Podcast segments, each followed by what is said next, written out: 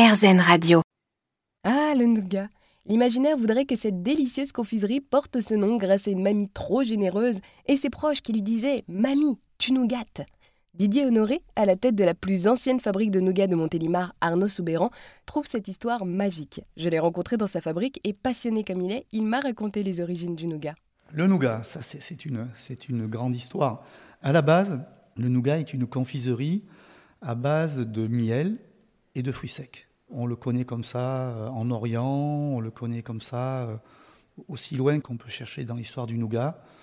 C'est une, confiserie toute simple, souvent euh, à base de noix et de miel ou à base du fruit sec qui est sur le, lieu de production.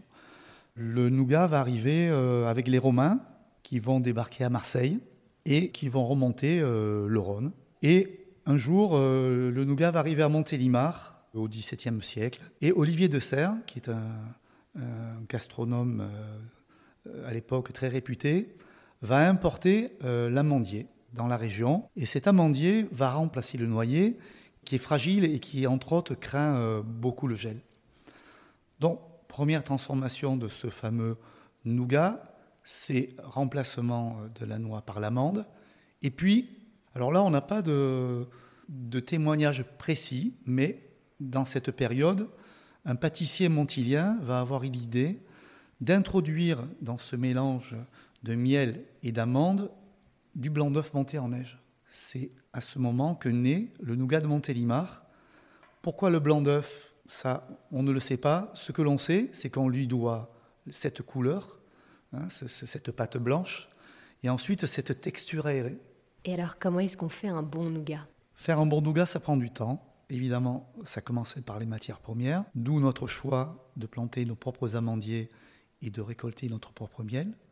Ça, c'est le travail de mon fils aîné Thomas. Et puis, on vient au travail de mon fils cadet Quentin, qui est en train de prendre ma succession, qui lui-même est confiseur chocolatier. C'est la mise en œuvre des matières premières. C'est déjà une cuisson au bain-marie, et puis c'est une cuisson qui est longue et qui peut être adaptée en fonction des saisons, en fonction de l'humidité, en fonction du Mistral, s'il est présent ou pas.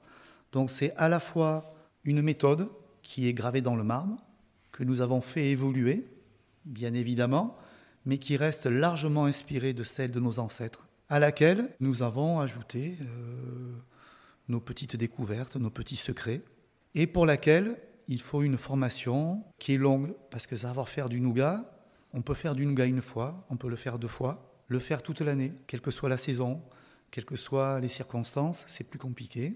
C'est là où, non seulement il faut une formation, mais il faut de l'expérience. Donc chez nous, un nougatier, si tout va bien, commence à être opérationnel au bout de deux ans. Commence. Pour ce qui est du secret de fabrication, je ne vous dirai pas tout. Il se fait au bain-marie. Pour un nougat tendre, il dure environ deux heures et demie, trois heures et demie pour un nougat dur. Ce qui est certain, c'est que chez nous, on parle d'un temps de fabrication, mais ce temps peut être rallongé si l'on juge que, sur l'instant où je vous parle par exemple, s'il faut mettre 10 minutes de plus, on mettra 10 minutes de plus parce qu'on va juger que le résultat sera meilleur. C'est très important et je pense que c'est ce qui va nous différencier. Je pense que dans tous les métiers, si les personnes qui sont à la manœuvre ont ce cœur de bien faire, cette passion, je pense que dans l'industrie ou dans l'artisanat, on peut faire bon et bien. C'est simplement l'intention et de se donner le temps pour bien faire. Merci beaucoup Didier. Et vous qui êtes intéressé, je vous ai mis tout ce qu'il faut savoir sur le site rzn.fr.